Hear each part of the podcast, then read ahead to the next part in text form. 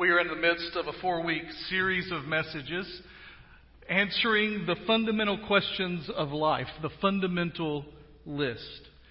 We talked last week that there are four questions that every human being that has ever lived or will ever live or is living now has to answer or at least ponders and thinks about as the most important questions there are.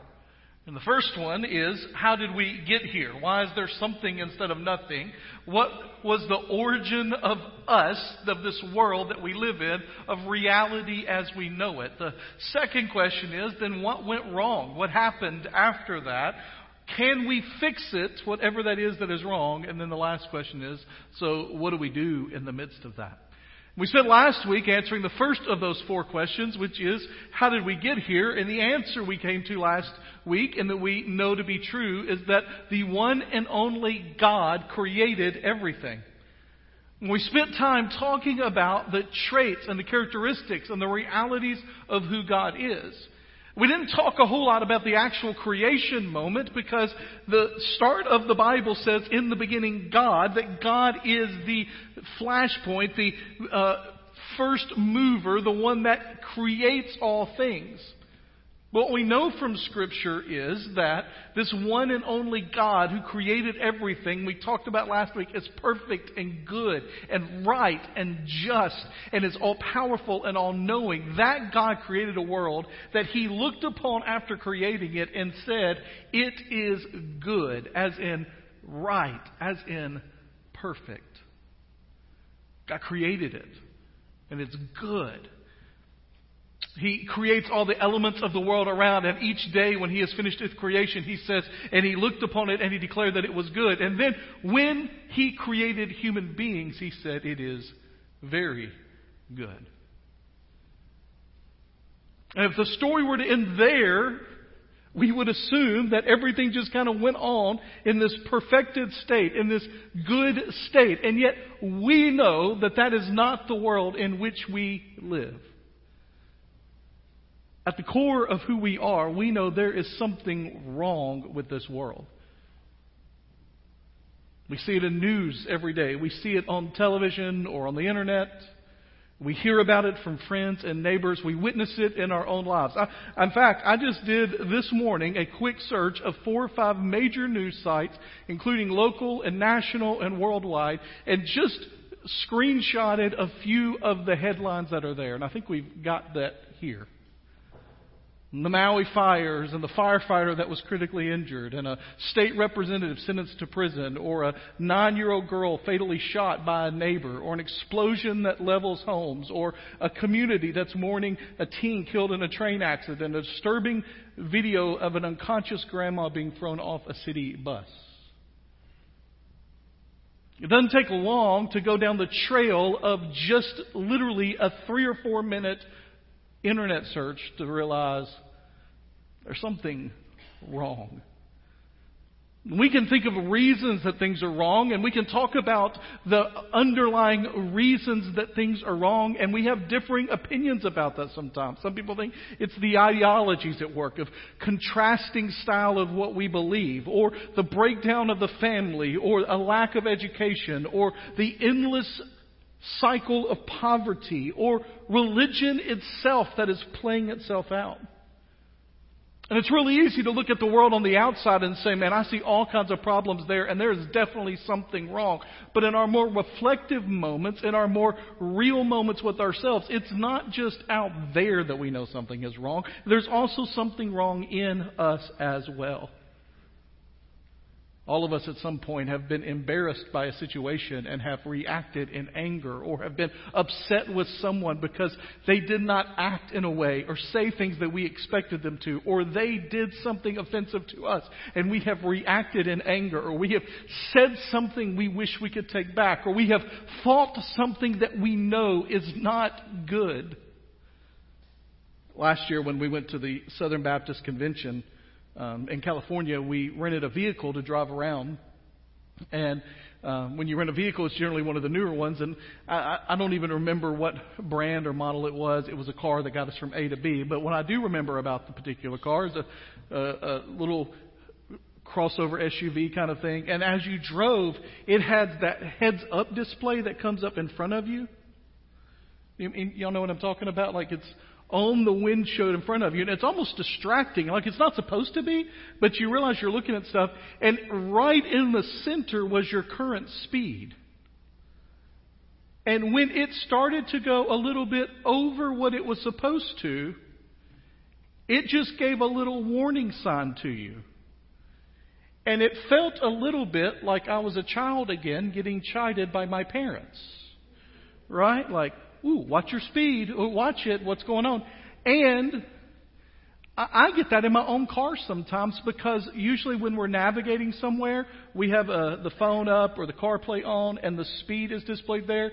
And I have a child who I won't name but is the youngest who will say to me, oh, Dad, what, what, you're going over speed. Like, what's, what's your speed? Now, we're not talking 30 or 40 over, you know, just a couple, but like that reminder is there. Can you imagine if there was like an audible reminder of every time you said something or did something or thought something you weren't supposed to?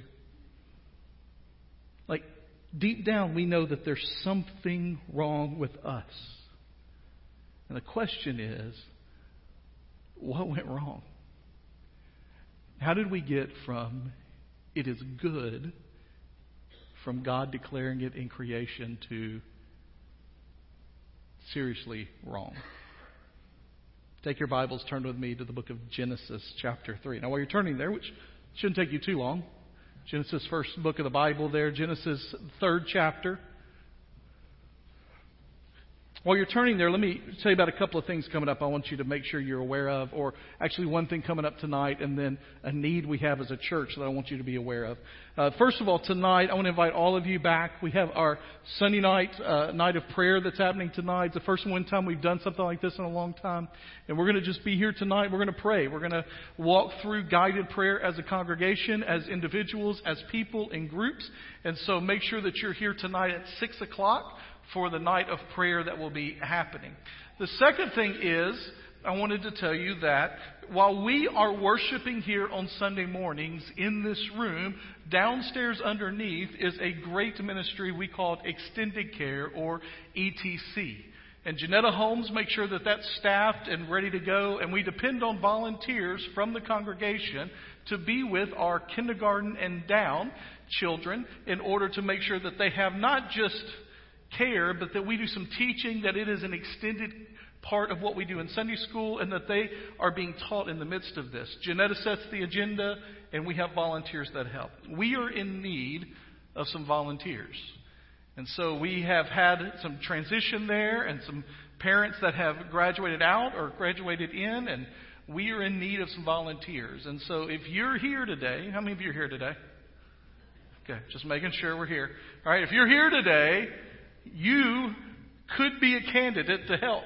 And when I say could be a candidate, I don't mean that in your mind you think, yep, somebody else can do that for sure. They could be. I mean, you could be the answer to what God is calling. And so some of you in this room are being called by God, or being led by God, or are going to be voluntold by us to be a part of our extended care ministry. And so if that would be something you could help with, um, notice I didn't say want to help with, but could help with. You need to see Janetta. Let me just say, it is a rewarding ministry. And I joke about being told, but it, it's a rewarding ministry, and we need help in there so that parents have a safe place and a good place to continue to bring their kids. And so make sure you're aware of that. Genesis chapter 3.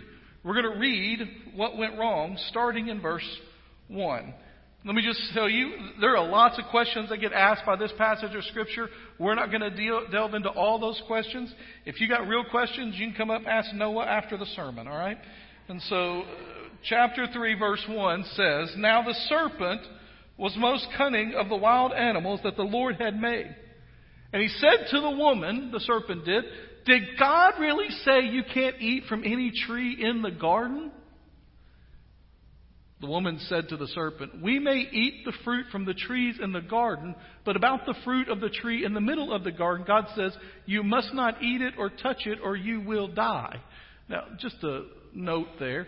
Notice how the enemy, Satan, the serpent, is already trying to twist God's word. Did he say you couldn't eat anything? And Eve kind of falls into the trap a little bit because she says, Well, we could eat, we just can't eat of this one tree or touch it. God never said don't touch it. He said you don't eat out of it. No, the serpent said, you will certainly not die. In fact, God knows that when you eat it, your eyes will be opened and you will be like God, knowing good and evil. God's holding out on you. He doesn't want you to be like Him, and so He's telling you, don't eat of that tree. And the woman saw that the tree was good for food and delightful to look at, and that it was desirable for obtaining wisdom. So she took some of its fruit and ate it. She also gave some to her husband who was with her, and he ate it. Now, let me say something real quick because sometimes this little part gets misinterpreted because people um, will, will, want to blame Eve more than Adam here. Let me just say that the, the original language here says that they were right there together, elbow to elbow, making the decision together. Okay? So, this is not Eve making a decision and then forcing Adam to be a part. In fact, in the New Testament, we're going to be talking through the book of Romans uh, starting in a, a few weeks. In the New Testament, when it talks about the Adam that sinned, notice it uses uh, Adam that sinned, not Eve, right? And so they're there together. They eat of the fruit. I don't know if it was apple, pear, orange, something we've never heard of before. I don't know what it was. It was fruit. Then the eyes of both of them were opened, and they knew they were naked. So they sewed fig leaves together and made coverings for themselves. Then the man and his wife heard the sound of the Lord God walking in the garden at the time of the evening breeze, and they hid from the Lord God among the trees of the garden. Think about how ridiculous that statement is. Let's go hide behind a tree and God won't find us. So the Lord called out to the man and said to him, Where are you? And he said, I heard you in the garden and I was afraid because I was naked, so I hid. Then he asked, Who told you you were naked? Did you eat from a tree that I commanded you not to eat from? And the man replied, The woman you gave me, she gave me some fruit, and I ate. So the Lord God, Adam probably heard about that for a while afterwards from his wife, just letting you know. So the Lord God asked the woman, What have you done? And the woman said, The serpent deceived me, and I ate. So the Lord God said to the serpent, Because you have done this, you are cursed more than any livestock and more than any wild animal. You will move on your belly and eat dust all the days of your life. I will put hostility between you and the woman, and between your offspring and her offspring. He will strike your head, and you will strike his heel. He said to the woman, I will intensify your labor pains. You will bear children with painful effort. Your desire will be for your husband, yet he will rule over you. And he said to the man, Because you listened to your wife and ate from the tree about which I commanded you, do not eat from it. The ground is cursed because of you. You will eat from it by means of painful labor all the days of your life. It will produce thorns and thistles for you, and you will eat the plants of the field. You will eat bread by the sweat of your brow until you return to the ground, since you were taken from it, for you are dust, and you will return to dust. What went wrong? Well, the basic answer is one word, three letters sin. But what does that look like? What do we learn about that in this passage of Scripture? And, I want to show you four things in this passage about what went wrong and how this story of Adam and Eve is our story. It's not just some story from ancient times. It's not just a, description of something that happened as the world was beginning. It is our story as well. And that's because the first thing that we see in this passage of Scripture is the progression of sin in our lives and in the lives of Adam and Eve, how this has continued to this day. Sin doesn't just all at once happen, there is a progression in our life of that sin. What happens in life is that there is a doubt in our mind that leads eventually to unbelief, that leads eventually to idolatry, that leads eventually to rebellion. Notice how this doubt and unbelief starts. The serpent comes and says, Hey, is it true that you can't eat of anything? He is planting the seeds in their mind to doubt the creator of the universe and the goodness of God. And he's saying to them, is God holding out on you? Does He have your best interest at heart? Only you know what's best for you. God doesn't know what's best for you. God, you know what's best for you. Only you know what you need to do. Only you know what you need. Only you know what's right for you. I mean, and surely a loving God would never hold out on his children. Now, today, it may not be about fruit trees in your life or in our culture's life, but some of those same arguments are there. Are you sure that God's Word is really what's best for us today? I mean, it was written a long time ago. I mean, surely, surely, I, surely we've understood and we've learned and we've grown and we have a better understanding today of these things. And so what was written 2,000 years ago can't be true because we have better knowledge today. And you know what, really? We know what's best for us. We understand what's going there. That was for people back in a time that was different. They didn't have cars and they didn't have all the modern technologies we do. They didn't understand the human psyche like we do. And so God was giving them rules for their day. But our rules would be different because surely God, a loving God, would never never keep us to the same standard. The progression of sin in our lives starts with this doubt, with this unbelief. And it follows this pattern that God doesn't love you, is what we believe, or God is holding out on you, or He's not completely trustworthy. And you know best what you deserve for your life. It is all about you. Notice here, even the serpent says, and oh, you're not going to die. That's ridiculous. Don't worry about the judgment. Just enjoy now. Just live now. Just enjoy what's here. Don't worry about what's coming later. Uh, a week and a half ago on Wednesday night, I got to share a little bit with our student ministry. And I told them one of the most fascinating stories when it comes to our understanding of sin is the story of Jacob and Esau. We've talked about that in here before. You know Jacob and Esau, right? Twin brothers. If you remember the story, who was the firstborn in that story? Esau. And Jacob was second. And in their day and time, whoever the firstborn was had certain rights. And as I described it to the youth, they got a double portion of the inheritance. And so if there were two sons and someone had a hundred dollars, the firstborn would get sixty-seven dollars basically, and the second would get thirty-three. And it was for everything. And for what we can tell about Abraham, Isaac, Jacob, and Esau, those, those what we can tell about them, they had amassed a pretty good wealth at this moment, and so whatever they owned was going to be passed down to Esau, except what happened with Esau's birthright. He sold it for what?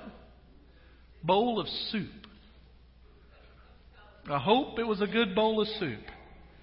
It's the most expensive meal in the history of the world. Right? Remember what he said when he came in? What good is my. He, I'm starving. Uh, every time I hear that, I, I think about when I was growing up and I was a teenager and I was a little bit hungry and I would come in, Mom, what's for dinner? I'm starving. Right? Now, he's probably hungrier than I was at the moment. But you remember what he said? He said, What good is it for me to have a birthright if I'm dead? And he eats the soup, and the moment he eats the soup, he realizes he has traded fortune for a moment. What the enemy attempts to do with us is to get us to doubt God's goodness, ignore the punishment that's coming, and exchange the pleasure of a moment for consequences that go on for a long time.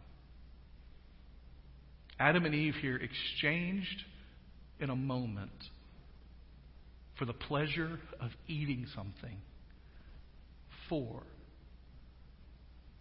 sin to enter into God's creation. Once you have that doubt and unbelief, it leads to idolatry.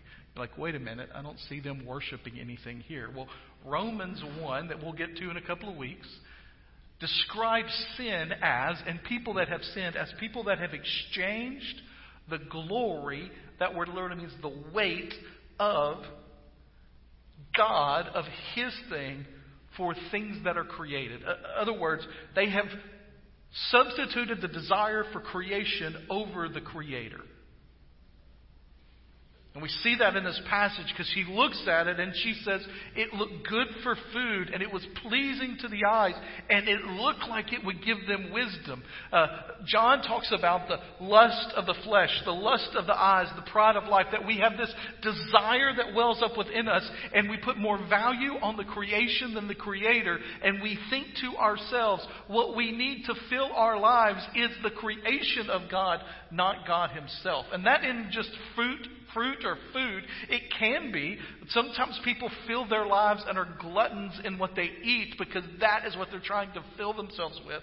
But it also can be money in general, what we want to get out of life. It can be romance, and that if we just had the right person, just had the right thing, or respect from our peers and our community, that I'm longing for that. That's what I need to fill my soul. Not God, but the respect of my peers or family. We put everything we have into our family, and we try to believe that that's what will give us real satisfaction or comfort or pleasure. And eventually, we just rebel. A little doubt leads to unbelief, leads to idolatry, and to rebellion. And we decide to go our own way. I'll do it my way. Maybe a great song for Frank Sinatra. It's not what we need for life. And our world wants us to buy into the fact that we ought to do everything just to find fulfillment, just to find what we ought to find here and now. We even change ancient or older stories to fit a modern narrative that just to go after what you love and eventually it'll work out in the end. Um, uh, one of the movies that came out this summer was a remake of The Little Mermaid. And uh, I, I have two girls, and so watching The Little Mermaid growing up, the cartoon version, has been part of our house and part of our world, you know, and singing all of that kind of stuff. It's just there, right? You know the story. How many, how many of you have seen the Little Mermaid movie, or you kind of know? Not maybe not the new one, one of the old ones, or this new one, right? And, and you know the story, right? A girl is up and saves a handsome prince, and she's a mermaid, and that's kind of a problem because she can't live out of the sea. And so she goes to Ursula, the sea witch, to get legs, and in order for her legs, she takes her voice, right? And she gets her legs and she comes out and she is up there and through some difficulty, as always happens in a Disney movie, eventually the prince falls for her, she falls for the prince, happily ever after. You know, The Little Mermaid was based upon a story that was written a while back by a guy named Hans Christian Andersen. Anybody here read the Hans Christian Andersen? Okay, for the other 98%, here's what that story says. Similar story. Mermaid girl goes up the surface, sees this prince. She saves him, puts him on the beach. Another girl comes and rescues him and takes him back to the palace and helps him to recover. Little mermaid falls in love. She goes to the sea witch, gets legs, loses her voice, comes up to the surface, falls in love with the prince. Here's the problem, though. In the original story, the prince doesn't fall in love with her. And she was told by the witch that if she doesn't gain the love of the prince, she will go back to being a mermaid and die. That's what happens. That's not the story Disney wants to portray. Can you imagine how terrible of a movie that would be? She literally goes into dust on the sea. It would be a different story. Probably wouldn't have been a remake this year of it. But that's what our society wants us to do. Just do it your way and enjoy it. And that is straight from the first temptation that we see in Scripture. Second thing we see from this passage, not only is there a pattern to sin that was true then and now, secondly, we do everything we can to hide from our sin. I mentioned it while we were reading through it. It's just ridiculous to hear the games they play when they eat. Suddenly they have knowledge of good and evil. They know what right and wrong is and if they've done it or not. And they know they have not done it right. And immediately they notice they don't have any clothes on. Wasn't an issue before they ate. Was an issue now. They try to cover themselves. They go hide in the trees from the one that made everything. And as he comes through looking for them, he says, Where are you? Which, by the way, as we have said before, is not a location question. God knows where they are. He has not lost them on his God positioning system. He knows where they are. He is asking them to declare what has gone on in their lives, and they are hiding from it. And they do it in some of the same ways that we do it. They rationalize what happened. Well, you know, God, I mean, you know, we just, uh, we, we were out and suddenly near that tree that you told us not to do anything with, and Satan was there, the serpent, and all that started to happen, and they start to rationalize what was going on. They start to shift the blame. The guy, Adam, says, Well, it's the woman you gave me, God. So, really, when we're thinking about this whole equation, God, I was fine. You gave me a, a lady, this woman here, uh, she led me astray. So, whose fault is it? Well, it's really your fault, God, because you gave me the woman that gave me the, the thing. And he goes to the woman, and she's like, Oh, no, no, it's not my fault. It's the serpent's fault that you created. It's most crafty. It's their fault. We started to shift the blame. And we do the same thing in our lives. We rationalize our own sin. Have you ever noticed that when people talk about their own sins, there's a word they use that diminishes what they really did? We talk about our own mistakes. Man, I've made some mistakes in my life. A mistake is not carrying the one in addition. Like a mistake is something you didn't intend to do. There are many of us in this room that have had intentional mistakes in our lives. We've planned mistakes. We have known it is wrong and we have gone through with it. We call mistakes in our lives sins in other people's. We rationalize it. Well, it was my upbringing or or the people that I ended up with, or where I was led, or the position I was in, or the place I was. We shift the blame. Well, it, it wasn't me. It was my parents' fault, or it was my spouse's fault, it was my kids' fault, or it was it was my friend's fault. We do everything we can to hide from our own sin. Here's what we have to realize. Not only is there a pattern to sin that we see and that when we're caught we try to hide, we have to realize there are major consequences to sin. Just in this passage, we see them. When he's given out the, the consequences, God talks about the pain in childbirth. And yes, that is still a real thing, a very real thing. But I think that it's more than just pain in childbirth that is understood here that it is pain in general in life, that we will walk through life in pain. Physical, our bodies will deteriorate, things will hurt us. Also, emotional, spiritual, relational. In fact, there's relational conflict talked about here. It talks about the woman will have a desire for man and man will rule over. And I think that it's just talking about a breakdown of what was naturally going to happen there as God's creation intended. And as a result, we have relationship breakdown around us. There is tension between husbands and wives. There is tension between uh, parents and children. There is tension between friends, tension between coworkers, tension between church members. There are relational issues at play in every kind of relationship we have. There is futility that comes in our work that we dig and dig and dig and it doesn't produce the crops that we intended for it to do. There is a hardness to what we are doing in life that it is difficult every day to walk through this life. And at the end of it all, there is death. And because of what happened in sin, there is eternal separation from God.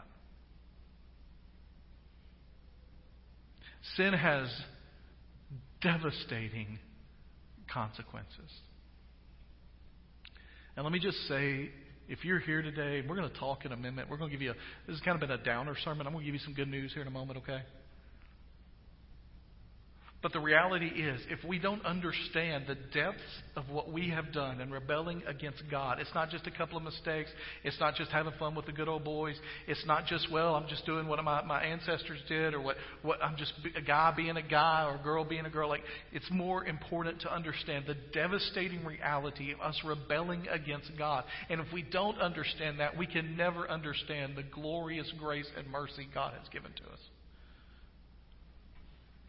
And all of these consequences the amplification of pain, the relational conflict, the futility in our work, death uh, physically, and death eternally all of that is brought on by ourselves, and we choose it every day eagerly to continue in it.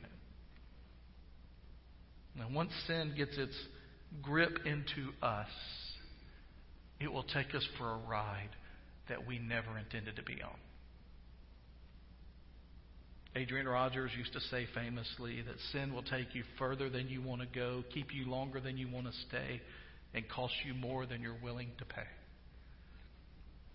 And that is what went wrong. Creation has been scarred and tainted since that moment. And without the intervention of the one and only good and loving God, all of us would be destined to spend eternity separated from Him.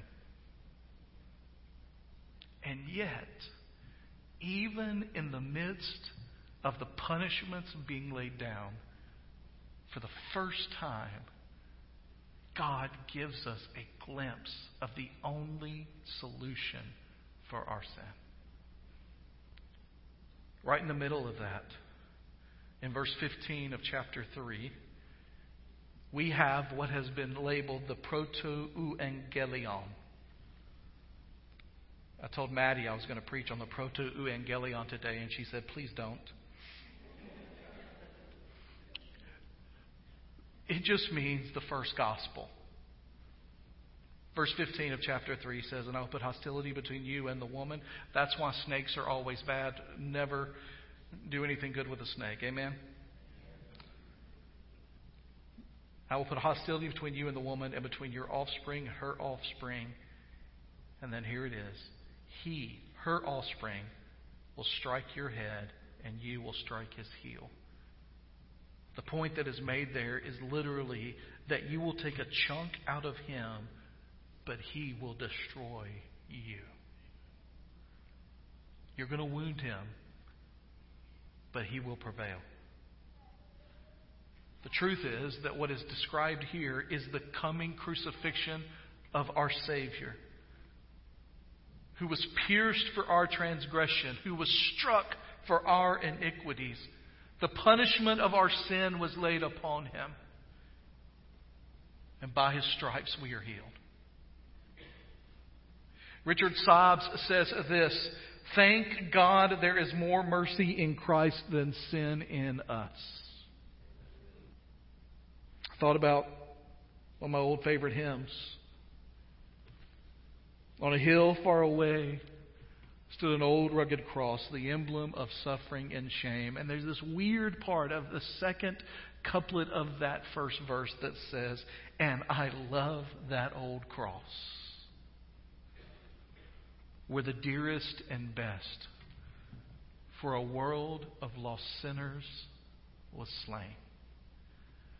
You see, there's only one solution, and thank God it is free to us if we will believe in Jesus Christ as our Savior and Lord. He has done the work, He has paid the price, He has given His life as a sacrifice for our sins, and He crushed the head of the serpent when, after three days of being struck on the cross, He rose again empowered to live forevermore. Praise be to God. And so, what went wrong with our world? We did. What's the problem with our world? We are. I've given away next week's message as well, but we're going to spend a little more time talking about if that's okay. How do we fix it? We don't. Jesus does. Because He alone is worthy. Let's pray together. Heavenly Father, today, thank you for reminding us again of how great your mercy is. Our sin was great, but your mercy is more. Heavenly Father, we pray that today, if there are people in this room that have not yet accepted you as their Savior, that today would be the day, that now would be the time. And Lord, we pray that more than anything else, that today would be an opportunity for us to reevaluate who we are and the way that you love us. Thank you, Lord, for the cross. Thank you for Jesus. Thank you for the offer of salvation. In Jesus' name I pray. Amen.